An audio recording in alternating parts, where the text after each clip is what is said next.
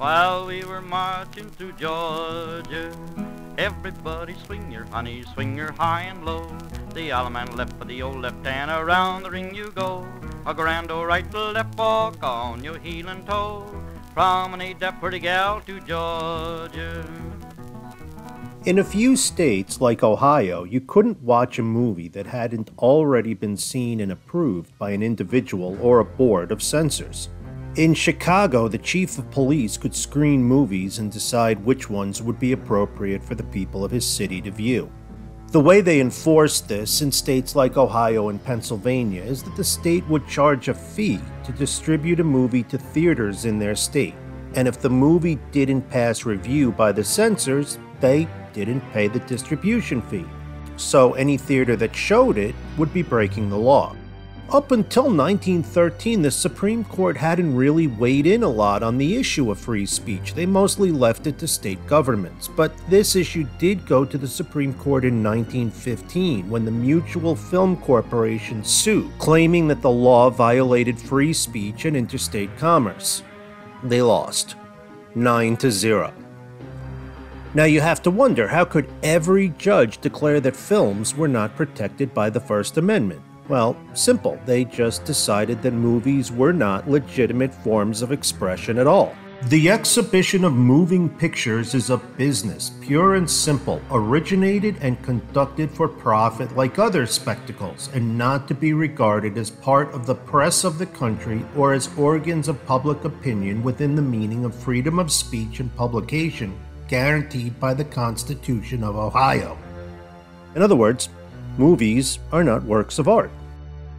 This led to a little confusion. Hollywood would produce movies that might be approved in one state and banned in another. It was often difficult to predict which films would show in which states, and the criteria that each state would use to censor those films. However, if you went to a movie in Atlanta, you could be sure it had been watched and approved mostly by one person, Missus Alonzo Richardson. This is Moving Through Georgia, and today, movie censorship in Georgia. In nineteen fifteen, a law was passed in Atlanta that allowed the banning of films that would adversely affect the morals of the good people of that city. This led to the creation of the Better Films Committee. They would meet on Saturday to screen any films that may be shown through the week.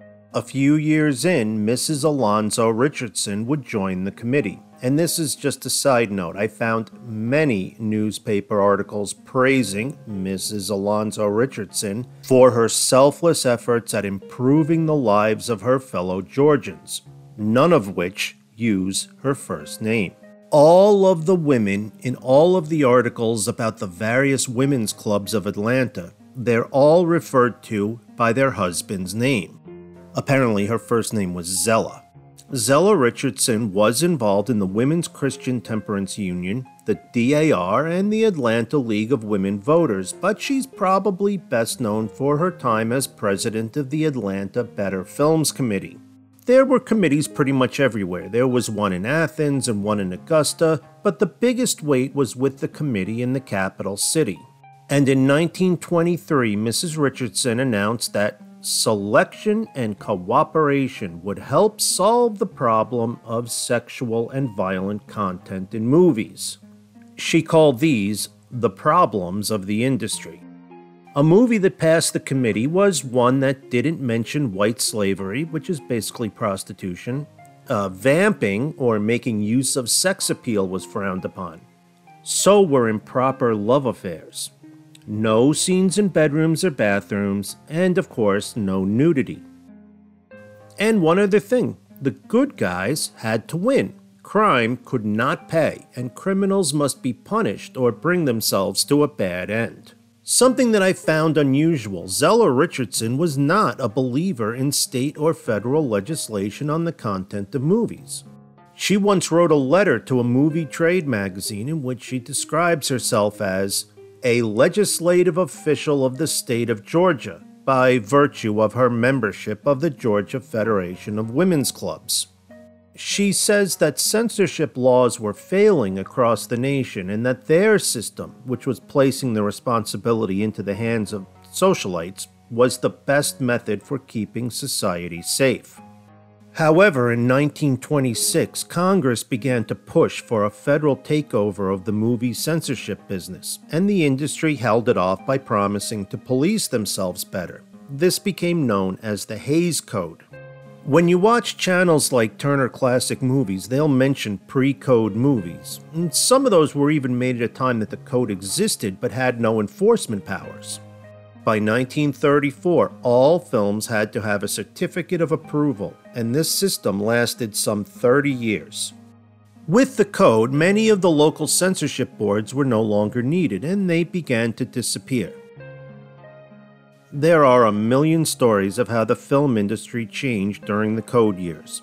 Betty Boop got a longer skirt, women had to keep one foot on the floor when kissing, that sort of thing. Even Cardinal Richelieu in The Three Musketeers is made a government official because his actions would have reflected badly on a member of the church. Now, in the specific case of Atlanta, with the Hays Code came the Atlanta Board of Film Review, with Zella Richardson as executive secretary.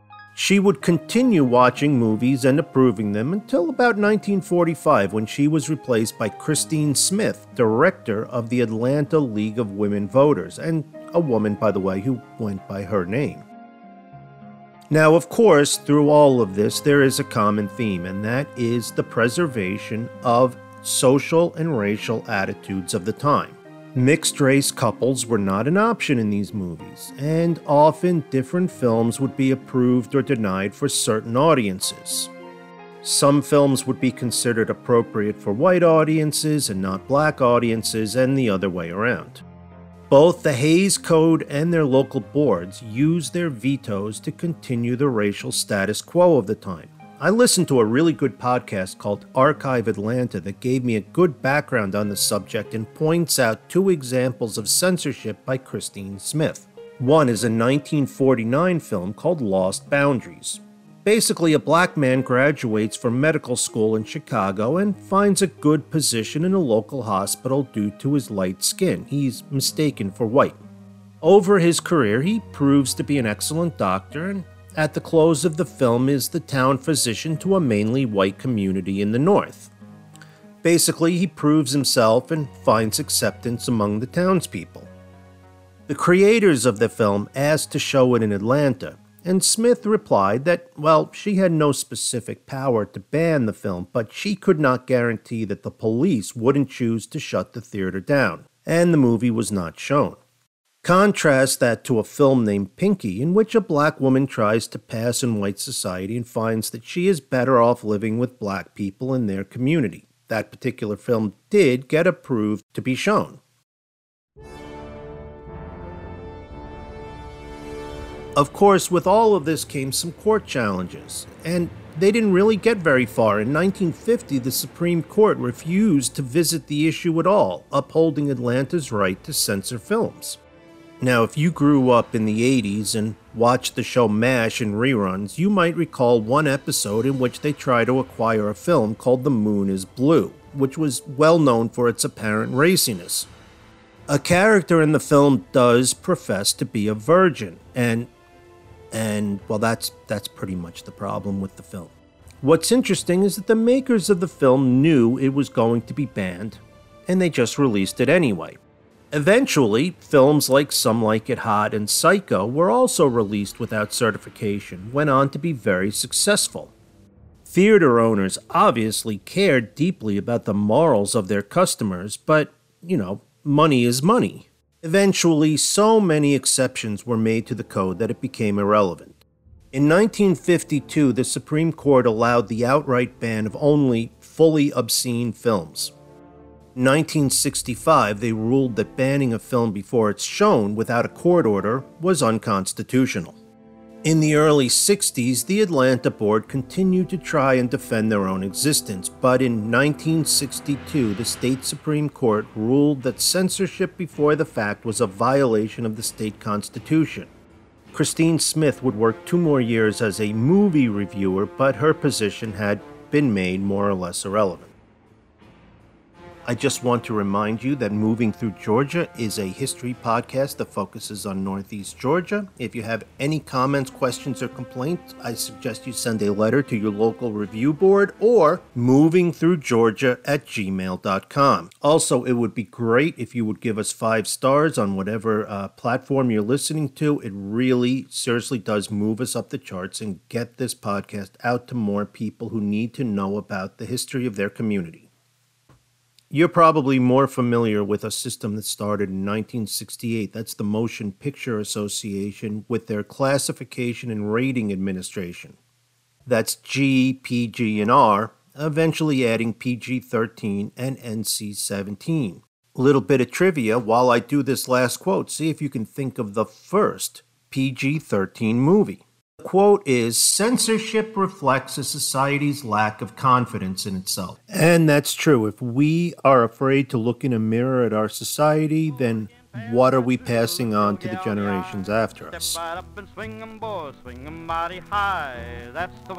Oh, yeah, yeah, yeah, that trivia question. Uh, the first P G thirteen movie was Red Dawn, and it was released in uh, nineteen eighty-four. Down in Georgia, everybody swing your honey, swing your high and low. The yellow man left for the old left hand, around the ring you go. A grand old right to left walk on your heel and toe. Promenade that pretty gal to Georgia, that's all.